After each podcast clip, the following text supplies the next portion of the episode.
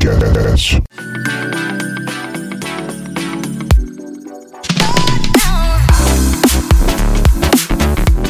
Fala galera, tá começando mais um episódio de Tudo Sobre Tudo Podcast. Eu sou o Cândido Neto e hoje, infelizmente, não teremos a presença de Renata Alves. Ela estará de folga hoje, mas nos próximos episódios ela estará de volta.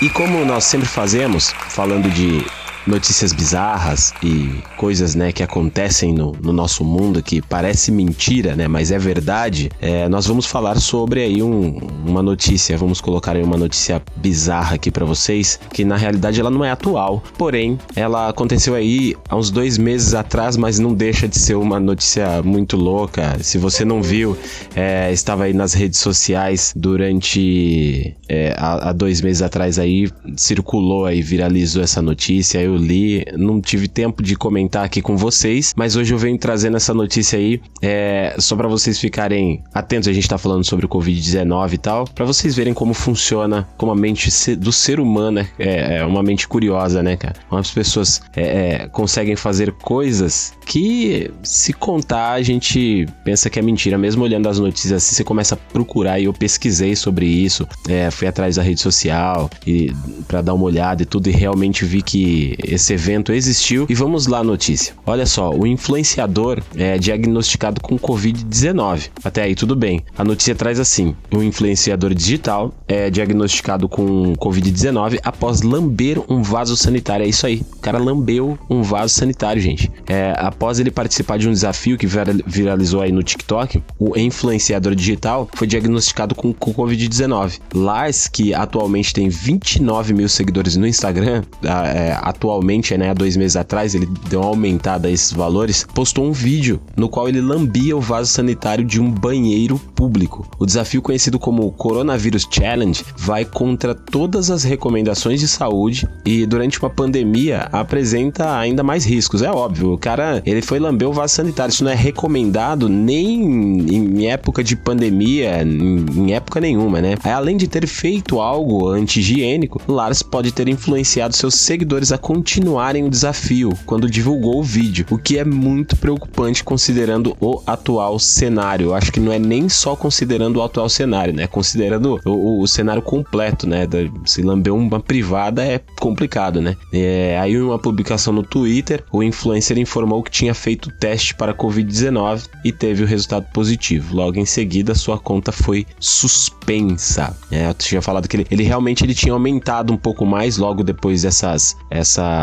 Aumentou os seguidores dele e, e, a conta realmente não existe. Até acho que ontem, antes de ontem, eu dei uma passada lá, olhei para ver e realmente não, não tinha a conta desse cara lá. Ele, no entanto, não foi o único que se arriscou ali nisso, né? Há algumas semanas, Ava Luiz, né, que é uma blogueira famosa nos Estados Unidos, foi criticada após publicar um GIF no TikTok em que lambia também o vaso, né, cara? Até uma menina foi lá e lambeu o vaso sanitário de um avião. Ela foi lá e lambeu o vaso de um avião. A, a usuária pediu que os seguidores compartilhassem a publicação para que as pessoas saibam como higienizar, né, corretamente o avião. Ou seja, ela estava colocando ali para as pessoas como você deve higienizar um avião, mas não é assim não, galera. Pelo amor de Deus, aí diante da atual pandemia que estamos vivendo, é necessário que a prevenção e a higiene estejam em primeiro lugar. Por isso divulgar e fazer esses desafios como esses aí é uma atitude um tanto quanto irresponsável, né? Então aí a gente tem que ficar atento às recomendações da Organização Mundial da Saúde, né, para saber mais sobre sobre essa essa coisa toda dessa pandemia, de como se cuidar e tudo mais. No site da Organização Mundial da Saúde lá tem todas as dicas, mas essa galera é muito louca. A gente viu que o pessoal faz festa, né? Nos episódios atrás a gente tinha falado sobre isso. O pessoal faz festa, festa do Covid. É, é muita loucura, né?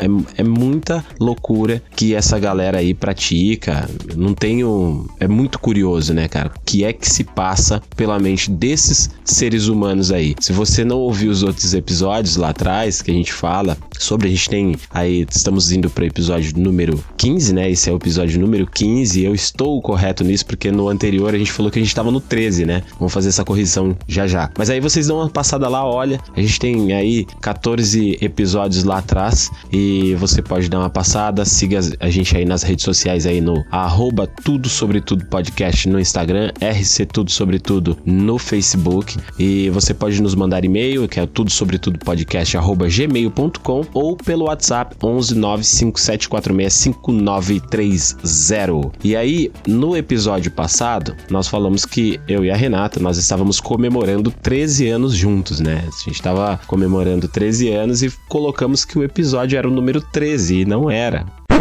O episódio não era o de número 13. Na realidade, o episódio era o de número 14. Eu tava até fazendo algumas postagens no Instagram, colocando lá, né, a, as imagens. Algumas imagens ainda, é, vocês vão lá nos citados é, do último episódio, elas estão lá, que são as imagens dos cactos, as imagens daquele grande espelho d'água lá, sobre o salário de Uyuni, que é um episódio muito legal. Se você não ouviu, volta lá e ouve esse episódio.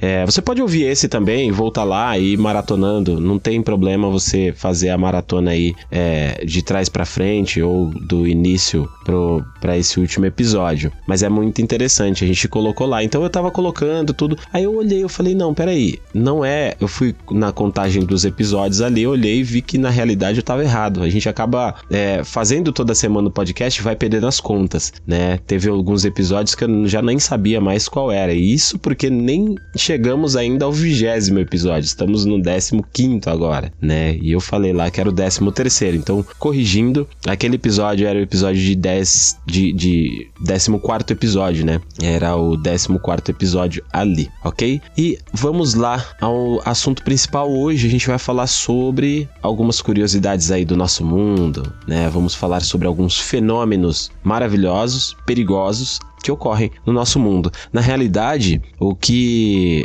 a gente vai colocar aqui também vai gerar bastante fotos. Eu também vou colocar lá um, um outros citados ali no, no Instagram, né? Um histórico ali com várias fotos, né? Se vocês não, não viram ainda, se vocês não seguem, sigam lá, arroba tudo sobre tudo podcast no Instagram. Vai estar tá os citados ali embaixo, né? Que é aquelas bolinhas que ficam ali embaixo, né? Que a gente coloca no status e logo embaixo é, vai ser salvo ali. Então o status some, porém é, vai ficar todos eles organizadinhos ali embaixo com os nomes, né? Então eu tenho lá contatos, é, tem os citados nos episódios. Aí eu coloquei lá os citados nos, no episódio 14, que era o do episódio passado. Então constantemente eu vou adicionando imagens a esse a, a, esse, a essa pasta, né? Porque ali é uma pasta. Então eu vou criar uma também, porque esse daqui tem bastante fotos para ficar bem organizadinho para vocês poderem ir lá e, e achar com facilidade é, as fotos do, dos seus respectivos episódios. Eu crio ali esses citados ok? Então a gente vai falar hoje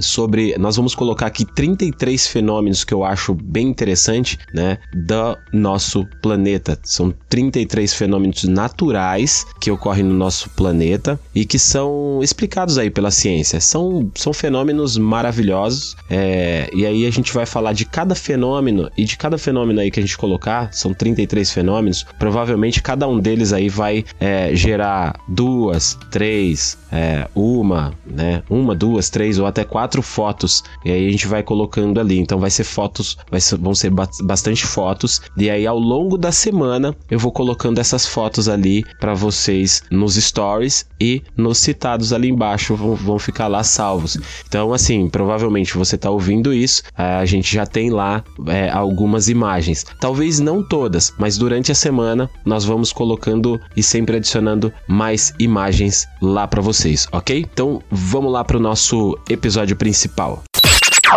Você está ouvindo?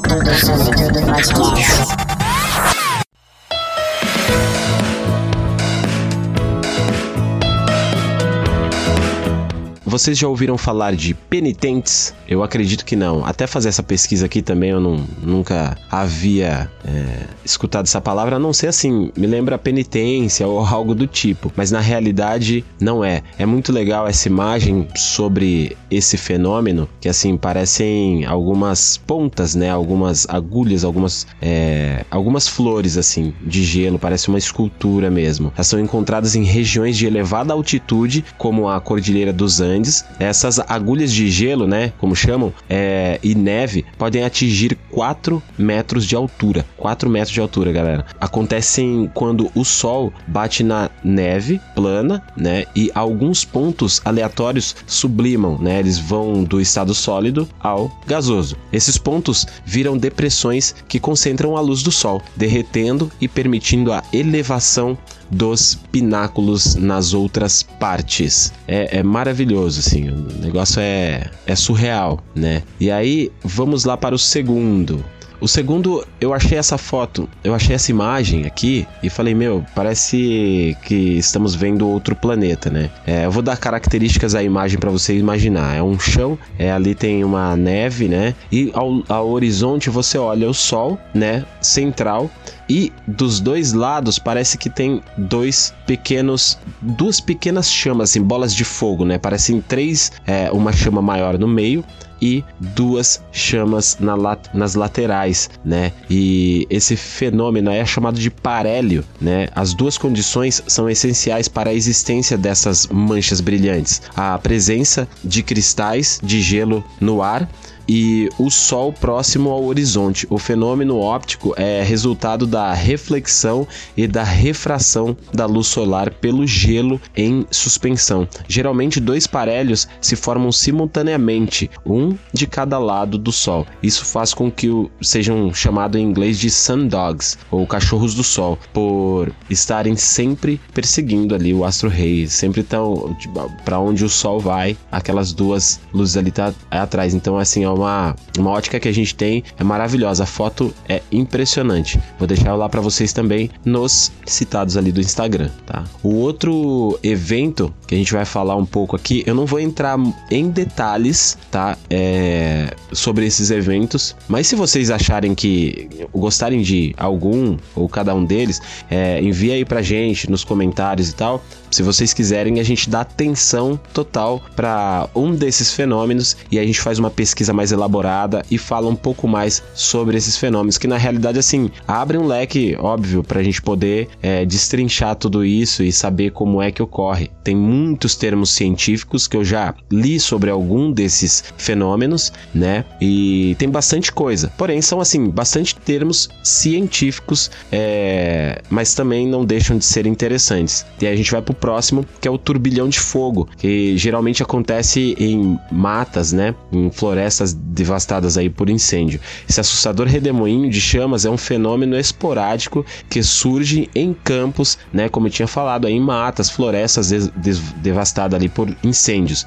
Ele é gerado quando ventos fortes criam no local um espiral ascendente de ar que suga as chamas, resultando numa língua inflamável rodopiante similar a um tornado tornado de fogo. Esses turbilhões já foram flagrados em vários lugares do mundo, inclusive no Brasil. Você vê assim, é, é, é tipo se fosse um redemoinho, uma, um redemoinho, você já viu um redemoinho de fogo, né? É impressionante. Vou deixar essa foto lá, essa imagem vai estar tá lá para detalhar para vocês também. É... Agora, uma imagem impressionante também é sobre flores de geada. Flores de geada. Você olha assim, se fala, meu, tem uma escultura ali, tem umas palhas, né? Uma escultura, né? parece uma escultura de gelo, né? A natureza realmente é impressionante. Elas são semelhantes a pétalas de Essas formações de gelo surgem no início da manhã, quando a temperatura chega a zero grau ou um pouco menos. Nessas ocasiões, a seiva das plantas se expande, criando pequenas fissuras em seu caule. A água que escorre por ele vai congelando em finas camadas, que naturalmente empurradas para fora, criando delgadas pétalas de gelo, com o nascer do sol, o calor derrete as formações. Ela fica realmente maravilhosa, assim, parece um, um algo que você coloca de decoração no, no, numa estante, no, na sua sala. Fica bem bonito mesmo. E a próxima são as nuvens glória da manhã. São as nuvens glória da manhã. Eu acho que essa foto aqui, ela foi tirada é, de uma altitude, né? Você consegue enxergar lá de cima e você vê assim três rastros enormes de, de nuvem. Eu vou colocar outras fotos porque tem outras fotos, né? Dessa, dessas nuvens. Geralmente você é visto do alto. Esses curiosos rolos de nuvem podem alcançar mil quilômetros de comprimento e se espalhar por dois quilômetros de largura. Eles surgem próximo ao solo, né, no começo do dia, quando a temperatura ainda é baixa. É preciso também que a umidade esteja alta e haja um choque de correntes de ar em direções contrárias, comum durante a primavera sobre a cidade de Burketown, no norte da Austrália. O fenômeno se dissipa com o calor do sol, ou seja, quando começa a esquentar ali, vai sumindo, mas realmente é um evento maravilhoso.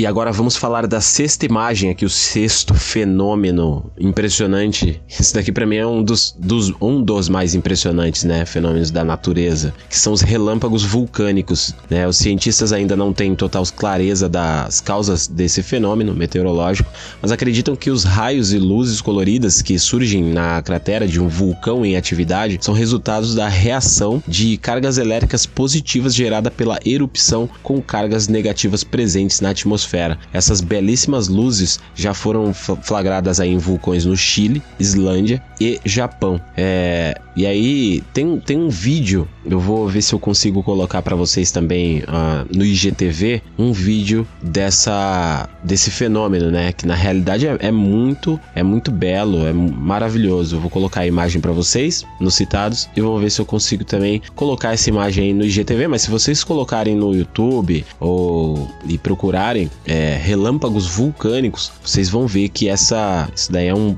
fenômeno maravilhoso, né? Que, que acontece naturalmente no nosso planeta.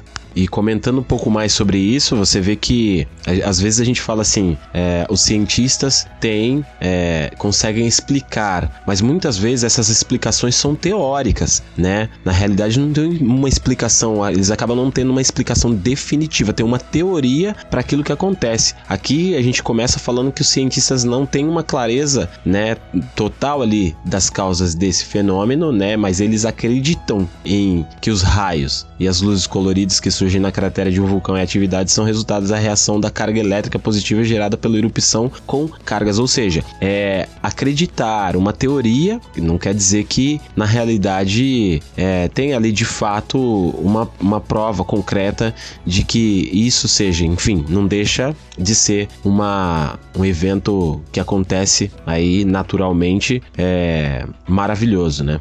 E o sétimo fenômeno também é muito louco, mas a gente acho que a gente já viu isso em filmes, em, em algumas é, situações, que são as nuvens supercélulas, né? São gigantescas nuvens de tempestades que lembram um cogumelo nuclear. Já viram aquele cogumelo? A gente tem uma foto aqui próxima, né? De uma estrada, é, as vegetações laterais e uma grande nuvem, né? Em forma de um meio círculo. Você só consegue ver um meio círculo e um amarelo, né? No, no horizonte ali. É realmente assim, se estiver passando ali, provavelmente é algo assustador, né? E elas são formadas ali por um, tur um turbilhão né, de ar ascendente soprando dentro delas. Destrutivas, provocam fortes chuvas com raios e ventanias e podem gerar tornados. São mais comuns ali na região central dos Estados Unidos, nas planícies do Uruguai, Argentina e no sul do Brasil também tem isso aí, viu? Embora possam se formar em qualquer ponto do globo. E agora pulando para a oitava posição,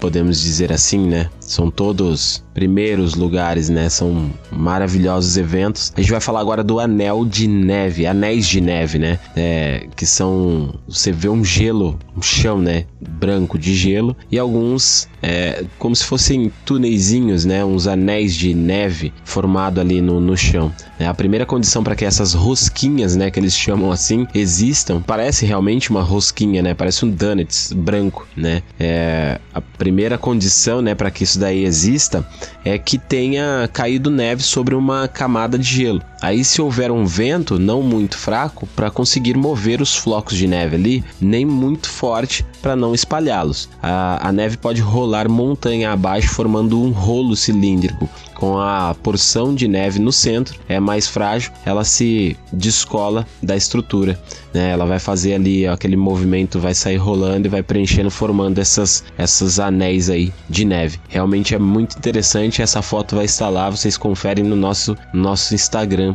ali. E o nono fenômeno é o arco-íris. Todo mundo conhece o arco-íris, né? Só que esse é o arco-íris de fogo, galera chamado cientificamente de nuvem iridescente, né? O fenômeno óptico do arco-íris de fogo ocorre quando os raios de sol incidem sobre pequenas gotas de água e cristais de gelo que compõem a nuvem. Nesse momento, a luz sofre refração, dividindo-se em várias cores. O fenômeno acontece na borda da nuvem, é, que precisa estar localizada na direção do sol, né, para dar esse efeito de uma nuvem de fogo. Isso aqui me parece muito essa imagem de quando você coloca na água é, um óleo combustível, que fica aquela, aquela coloração azulada né, várias cores ali, né? Você tem um tom de azul, amarelo, vermelho, um amarelo por fora, assim, é, dá, dá essa impressão de quando você coloca aquele óleo combustível na água e ela se mistura e forma aquela mancha e começa a dar aquele tipo de coloração.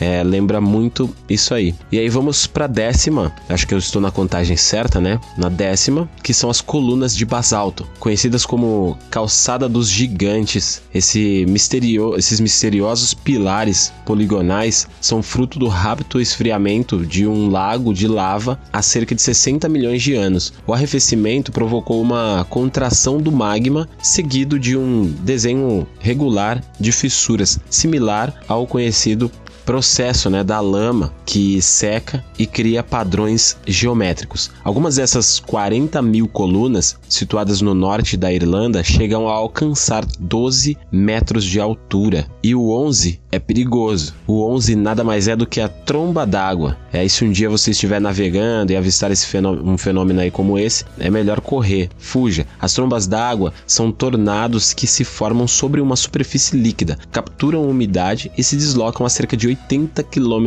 por hora. Elas normalmente surgem a partir de nuvens de tempestade acima do mar, mas podem ocorrer sobre rios caudalosos, como o Amazonas ou nos grandes lagos da América do Norte. Isso, você olhar e ver que tem realmente uma nuvem, né, um, uma embarcação ali, é, tem uma diferença aí. É, a gente fala de tromba d'água. Tem uma diferença aí entre tromba d'água e cabeça d'água. A cabeça d'água na realidade, ela pode ser definida aí como uma enchente, né? É uma enchente, né? enquanto a tromba d'água ela já está associada aí a esse vento forte, é tipo uma um, um redemoinho ali, né? Então tem a diferença de tromba d'água para cabeça d'água, né? Esse daqui que a gente está falando aí é sobre a tromba d'água. E é isso aí. Nós falamos sobre 11 fenômenos aí naturais aqui e nós vamos partir para mais uns 22 fenômenos naturais que são realmente impressionantes, né? E vamos começar aí pelo mais leve, né, que é o pôr do sol verde. A gente vai para esse daqui na realidade são aqueles mais bizarros assim, que você fala, meu, como é que existe isso, né? Então, um pôr do sol verde. Talvez não seja tão bizarro assim, né? Então, estamos aí no 12, né? Então, o 12 é o pôr do sol verde. E a razão para o seu aparecimento baseia-se na refração da luz na atmosfera. É aquela ideia, né? O feixe de luz se move mais lentamente no baixo horizonte devido à densidade do ar, de modo que a luz solar segue caminhos ligeiramente curvos na mesma direção que a curvatura da Terra. As maiores frequências de luz verde azul se curvam mais que as menores, laranja e vermelho, de forma que os raios azuis e verdes se tornam mais visíveis na superfície solar, sendo que os tons mais quentes se obstruem, né? Brilhos verdes são reforçados pela inversão atmosférica, que aumentam a densidade gradiente e, por consequência, a refração luminosa. Podemos esperar ver também um brilho azul, mas o azul é mais disperso na linha de visão humana, e comumente acaba aparecendo somente aí o verde. Então vocês vão ver que essa imagem vai ficar lá nos citados e ela realmente parece um efeito é, de computação gráfica, mas não é. É realmente é um efeito natural do nosso aí, do nosso planeta. E aí vamos para uma, um efeito bizarro, né? Que é o do nosso planeta, é um efeito natural bizarro. Isso pra mim é muito bizarro, né? Chama-se Porta para o Inferno. Aí o nome é legal, né? Porta para o Inferno. A cratera de Darvassa, também chamada de Porta para o Inferno, é um campo de gás natural localizado em Dervez, também escrito Darvaza, que significa porta, na província de Ahal, no Turcomenistão. Turcomenistão. A cratera é conhecida pela sua chama que vem queimando continuamente desde 1971, alimentada pelos ricos depósitos de gás natural na área. Ela exala um forte cheiro de enxofre que pode ser sentido à distância, ou seja, é, você olha que tem o chão aqui aqui e, e, realmente tem uma cratera com, com fogo, é um buraco enorme que pegando fogo lá dentro, ou seja, tá sempre pegando fogo, cheiro de enxofre, e aí com certeza a galera colocou o nome de Porta para o Inferno, por que será, né? Vou colocar, deixar para vocês duas imagens aí, é, não sei se dá para visitar esse lugar aí, como é que funciona, a gente tava falando no episódio passado sobre viagens, né? É, salário de Uyuni, então como será que funciona tudo isso? A gente procura é, ver se há condições de você chegar até o local, mas realmente essas imagens há de se pensar de você falar, pô, gostaria de visitar um lugar desse. Se você pensa como eu, de visitar lugares malucos e inóspitos e coisas assim, você olha as imagens e realmente dá vontade de visitar. Vou deixar lá nos citados do Instagram, corre lá para dar uma olhada.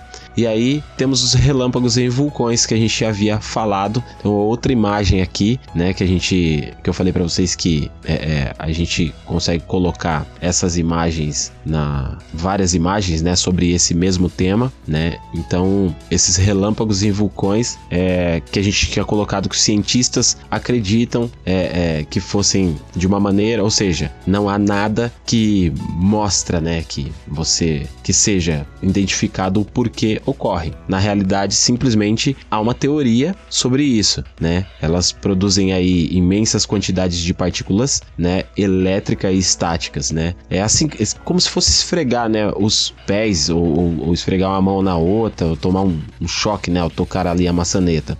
Aí eles acreditam que seja isso, como se você esfregasse as suas mãos e criasse aquela eletricidade estática, né? É, eles acreditam que essas erupções aí po podem produzir este relâmpago de cor violeta, né? Que numa intensidade muito maior. É, a imagem mostra mesmo assim, se fala é um desenho, mas não é. Realmente é o que acontece. Próxima que temos aqui são as rochas redondas. São as rochas redondas. É o nosso 15. Realmente elas são redondas, tipo uma bola, né? São extremamente redondas. Você não dá para imaginar que seja, né, natural. Parece que realmente foi criado pelos homens, mas na praia de Koe Kohe, na Nova Zelândia, é possível ver pedras esféricas praticamente perfeitas. Elas são resultados do acúmulo de sedimentos que foram se aglomerando no fundo do mar por mais de 60 milhões de anos, tornando-se pedras é, é, realmente é. Você vai ver aqui uma praia, né? As pedras realmente ali. Você vai ver uma esfera gigante é, que acredita-se que dessa maneira foram formadas aí por 60 milhões de anos e formaram-se essas esferas. Será, né? Fica aí a dúvida, né? Mas dizem que é é um efeito natural. Um dos mais, aí a gente vai partir pro 16, que é um dos mais absurdos para mim, né? Efeitos da, da natureza. Assim, absurdos assim, né? Inacreditáveis. São é, co coisas realmente é, da beleza da natureza.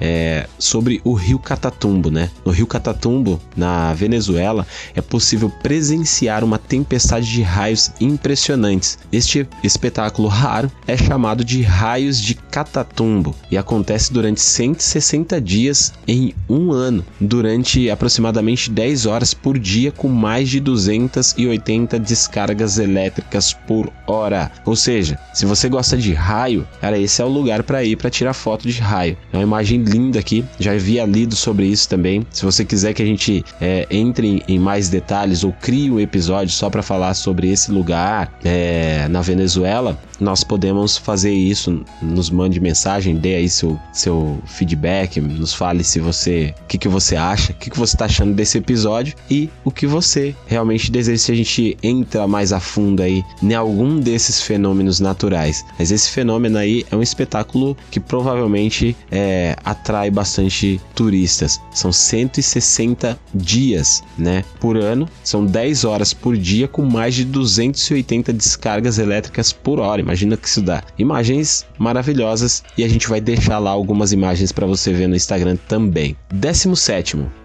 nós temos aqui o Grande Buraco Azul, né, que é uma caverna subaquática, né, um sumidouro natural encontrado em oceanos. Também são chamados de cavernas verticais, né, considerando falhas geológicas, elas estão presentes em diferentes pontos do oceano. Por conta de suas qualidades térmicas e condições de segurança, elas atraem grande diversidade de vida marinha e, por consequência, de quem pratica mergulho amador ou profissional. A cor exótica vem da baixa temperatura da água. É maravilhoso. Você vê um, um imensidão azul e realmente ali um grande buraco azul, né, cara? Visto de cima, e realmente é muito bonito é, você olhar essa imagem. E aí a gente vai partir para o 18 oitavo. 18 nós falaremos das cavernas de gelo, né? As cavernas de gelo são estruturas temporárias que se originam em regiões glaciais. A água se congelou na formação desses glaciais de forma muito compacta e pouco oxigênio ficou aprisionado no meio destas cavernas. Por isso a coloração azul tão espetacular espetacular destes lugares, pois apenas o espectro de luz azul é refletido enquanto as outras faixas de luz são absorvidas neste gelo. É maravilhoso, é um cenário de filme, sabe aqueles filmes espaciais, filmes de outro planeta? Então você olha para aquilo ali e fala: Meu, eu não acredito que eu estou realmente no planeta Terra. É realmente impressionante.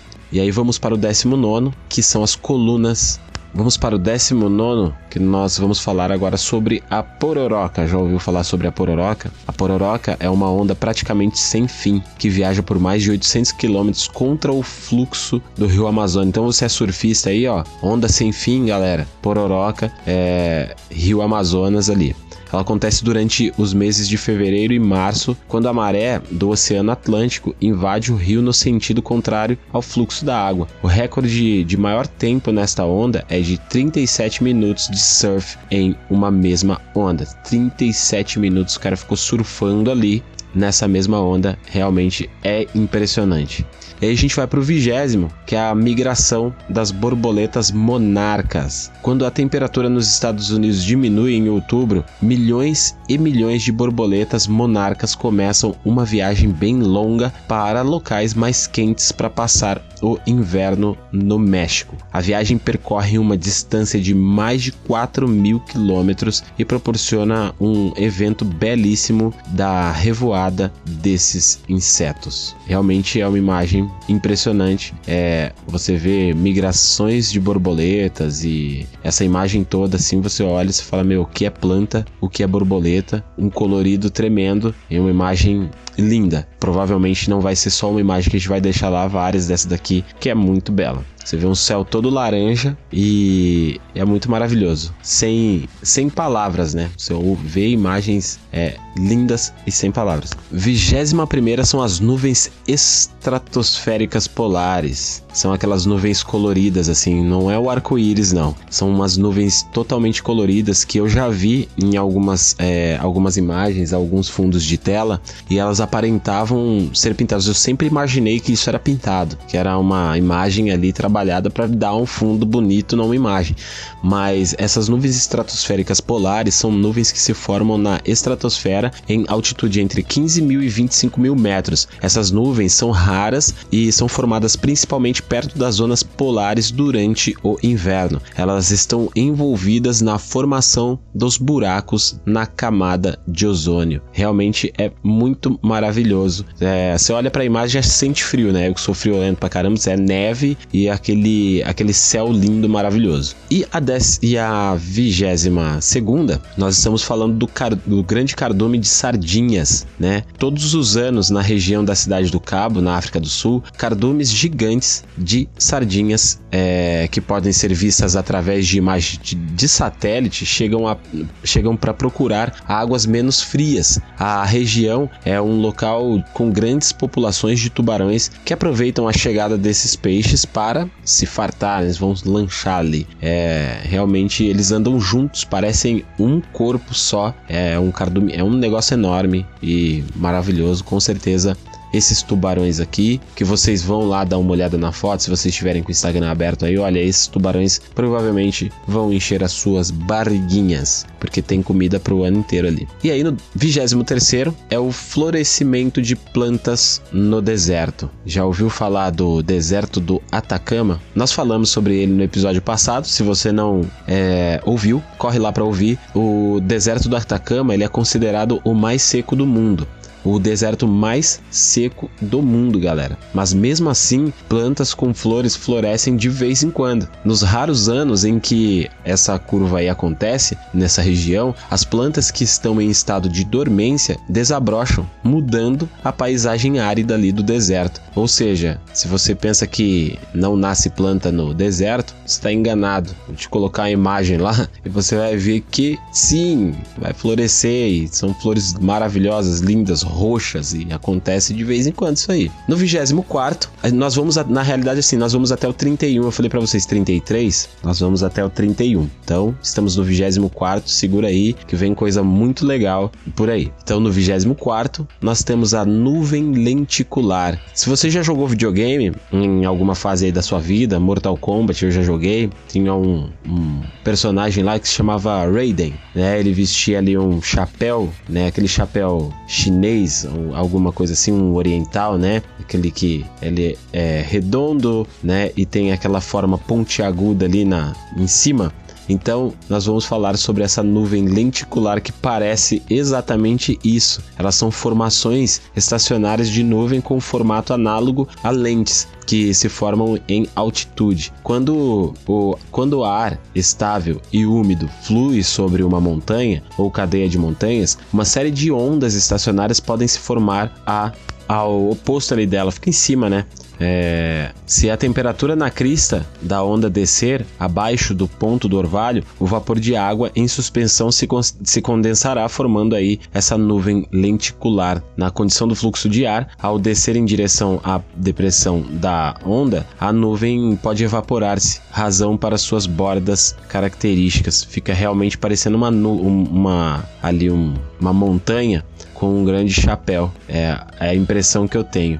Né? Vocês vão ver aí, eu vou deixar lá umas duas, três imagens para vocês tirarem as suas conclusões desse grande guarda-chuva em uma montanha. E aí, em 15, vamos ter a maratona do caranguejo vermelho. Você olha para o chão e vê muito caranguejo, gente. É muito caranguejo vermelho. Muito, muito mesmo. A migração em massa é liderada pelos machos, seguidos rapidamente pelas fêmeas. Os caranguejos passam árduas semanas rastejando para o oceano, percorrendo uma distância de até, 10, de até 9 quilômetros. Ao longo do caminho, eles enfrentam inúmeros perigos. A cada ano, até meio milhão de caranguejos nunca retornaram daí de sua perigosa jornada. Muito, muitos deles são atropelados quando atravessavam estradas locais, enquanto outros são atacados pelas formigas loucas amarelas. É, meu, é, é impressionante você olhar para um monte de caranguejo desse daqui e migrar assim. A gente vai deixar aí também fotos para vocês. É, é impressionante. E aí temos os círculos debaixo d'água. Atenção pessoal que é, que é ufólogo, que gosta aí de OVNI. Aí tem um fotógrafo aí japonês, Yoji Okata, eu acho que é isso. Se você é japonês e eu falei errado o nome do cara, me corrija. Ao fazer aí o um mergulho, esse japonês descobriu alguns círculos bem misteriosos aí no fundo do mar. O desenho chama a atenção por parecer muito com os desenhos misteriosos feitos lá em plantações, sabe? Aqueles agroglifos, seu tom, né? Pessoal bem igual mesmo. O fotógrafo levou uma equipe de televisão, né, e descobriram que os círculos foram feitos por um peixe muito habilidoso, capaz de criar relevo sobre a areia do mar, fazendo essas obras de arte. Quer dizer, tem um peixe ali que esculpe. É interessante, né? Impressionante. Um peixe foi lá e, e esculpiu, fez uma, fez essa essa imagem aí, né? O cara descobriu, levou o pessoal lá, mas também fica aquela dúvida: será que realmente foi o peixe? Alguém, será que viu o peixe fazendo isso daí? Né? Eles descobriram que é, mas é, a gente sabe que muita gente, às vezes, para mascarar algo, alguma notícia, então coloca ali, é, vai sempre colocar situações ou fenômenos naturais para algo que na realidade ou ele não consegue uma explicação plausível, ou porque na realidade não tem uma explicação e a gente está careca de saber, principalmente o pessoal de ufologia sabe muito bem disso daí. Mas nesse caso aqui, é, eu já vi também situações onde esses bichinhos conseguem fazer esses desenhos, mas é bem é, é milimétrico, né? É bem feitinho, é muito, muito bem feito. Realmente, vou deixar as imagens e aí vocês tirem as suas conclusões e nos dê o seu, a sua resposta que vocês acham né? E aí vamos para a 17, para a 17 não, para a 27, então voltando para trás, que são círculos de fadas. E aí os cientistas já atribuíram, né, a formação dos tais anéis a formigas, cupins e até gases que emergem do chão. Aí a gente vo volta a falar sobre isso daqui. O que que acontece? Eu tô olhando aqui para uma imagem onde tem uma árvore e vários círculos. Vou deixar lá no Instagram para vocês, para vocês darem uma olhada. Tem vários círculos, são plantações e nas plantações tem alguns campos que estão vazios vazios, ou seja, não tem plantação, então ele forma aqueles círculos ali, com, com campos vazios. E aí os cientistas atribuíram a formação dos, desses anéis aí a formigas, cupins e até gases que emergem do chão. Mas os pesquisadores de duas universidades na África do Sul e nos Estados Unidos apareceram com uma nova teoria, ou seja, teoria, voltamos a falar, nada concreto, né? Eles, os círculos seriam resultado de uma competição interna entre as próprias gramíneas, ou seja, a própria vegetação ali tem uma competição ali interna. De acordo com essa ideia, o chão estaria inicialmente revestido de vegetação rasteira de maneira uniforme. O solo do deserto, no entanto, é pobre demais. A oferta reduzida de nutrientes associada à baixa ocorrência de chuvas faz com que somente as plantas mais fortes sobrevivam. Para não morrer, elas consomem os recursos das menos resistentes próximas a elas, que morreram e deixaram um pequeno espaço vazio. Ou seja, canibalismo, né? Elas foram lá e comeram as próprias espécies para poder sobreviver. É o que eles é, colocam, realmente faz um sentido. Vocês vão ver as imagens aqui, né? Teoria que faz sentido, sim. Porém, sabemos que é só uma teoria. Vamos para o 28, que é o bando de estorninho comum. Né? Se eu olhar para uma imagem aqui de vários estorninhos, e aí, para quem não sabe, gente, o estorninho comum, né? ela é também chamada de estorninho malhado, é um pássaro da família dos estumídeos, nativo da Eurásia e introduzido na América do Norte, África do Sul, Austrália e Nova Zelândia, né? Ele, ou seja, o estorninho aí é uma ave, ela é muito bonitinha. Eu não entendo muito de passarinho, conheci bastante pessoas que, que gostavam de prender uns passarinhos na gaiola, eu sempre fui contra isso daí, é, mas tem bastante gente que eu sei que conhece aí sobre essas aves, né? Então vamos lá. Eu tô vendo aqui que aí uma árvore, né? Dessa uma imagem assim que o formato desses vários estorninhos, essa ave aí, forma tipo uma árvore assim, um cogumelo de longe assim, no horizonte. Vai estar tá lá também essa imagem. É é de comportamento gregário e voa em bandos compactos, em interessantes evoluções mudando rapidamente de direção, tal como um cardume de peixes. Igual o cardume de peixes, ele muda de direção, muda de formato, parece que é formando um corpo só. Com frequência frequência após a época da reprodução oferecem esse espetáculo tanto no campo como nas grandes cidades, ou seja, eles, meu, você pode ver isso aí no campo ou também nas grandes cidades. 29 estamos falando das algas bioluminescentes. Isso daqui também parece lâmpadas, gente, na água. São é, algas, né, que ela produz uma luz, né, um organismo vivo produzindo uma luz. Ou seja, a gente tem o vagalume. Se a gente tivesse muitos vagalumes voando, formaria assim aquela luz, né? Ficaria legal pra caramba. Né? E aí a gente tem aqui a bioluminescência, né, que é a produção da emissão de luz por um organismo vivo. É, Trata-se aí de uma forma de ocorrência natural, né, de quimioluminescência, em que a energia resultante de uma reação química é lançada sobre a forma de emissão de luz, que é o que acontece ali também basicamente com os vagalumes. É, fica muito bonita a água, você olha, parece que a água está realmente acesa. Você olha ao longe e você fala, meu, você colocou aquela, aquele neon na água, realmente forma uma imagem maravilhosa. E aí, vamos para o trigésimo também, que forma uma imagem impressionante, essa, esse fenômeno natural que chama Mamatus, também referenciado por Mama ou Mamatocômulos. É um termo da meteorologia aplicado ao padrão de bolsas que se formam na base de uma nuvem, ou o termo Mamatus, de, que deriva do mama, devido à associação ao formato de mamas ou seios. Formam-se em, formam-se em ar descendente, em contraste com a maioria das nuvens que formam-se em ar ascendente. Frequentemente, nuvens mamatos formam-se sob a bigórnia, né, associada a uma nuvem, cumulonimbus, né? Vocês já, já viram falar sobre cumulonimbus, né? Que pode chamar-se também de cúmulo nimbo, né? Que é um tipo de nuvem caracterizada por, uma, por um grande aí, desenvolvimento vertical.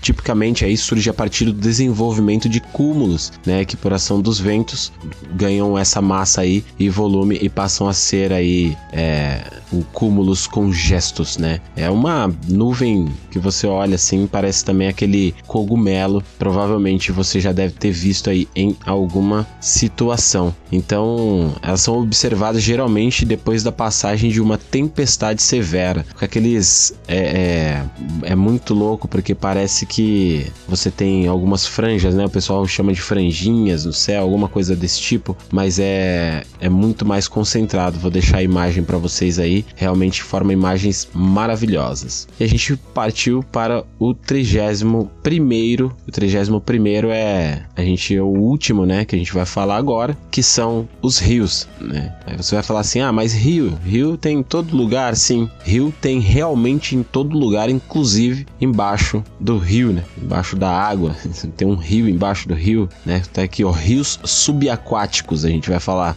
Isso daí é um fenômeno conhecido como aloclina na qual águas com diferentes níveis de salinidade formam camadas por causa de sua variação de densidade. Ou seja, é, o cara tá embaixo da água pescando no rio, cara. Sim, você tem uma imagem aqui é, é impressionante, né? Tem um rio embaixo do rio, é, embaixo da água, né? Tem uma vegetação, né? Que é embaixo da água. Você cria um efeito de tipo, pô, parece que o cara realmente tá, ele tá voando em algum lugar, porque tem um rio ali, né? E você começa a ler sobre essas coisas e você fala, meu, quantas coisas tem no nosso planeta que nós não conhecemos. Realmente são coisas muito interessantes. É, são. Esses foram os 31, né? Eu falei no começo lá 33, eu ia falar, não, 31. 31 efeitos naturais. E tem muito mais, galera. Tem muito mais que eu já, já vi. É que eu selecionei esses 31, são legais. É, depois eu posso fazer um outro episódio para vocês falando sobre mais alguns é, eventos aí que são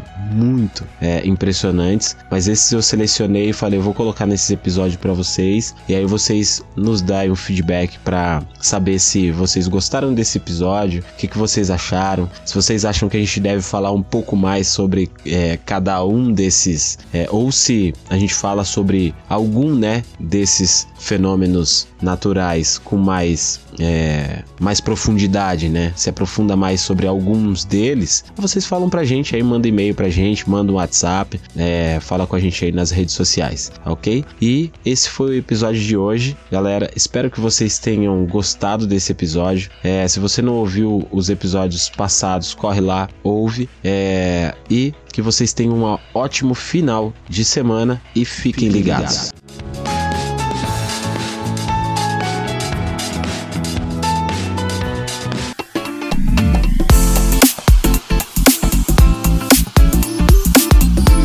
Terminando mais um episódio. Esperamos que tenham gostado. E não se esqueça: episódios novos todas as quintas-feiras. Nos mande seu comentário, sugestão ou até mesmo algum relato pessoal pelo WhatsApp 11 95746 5930 ou tudo sobre tudo podcast gmail.com e fiquem ligados.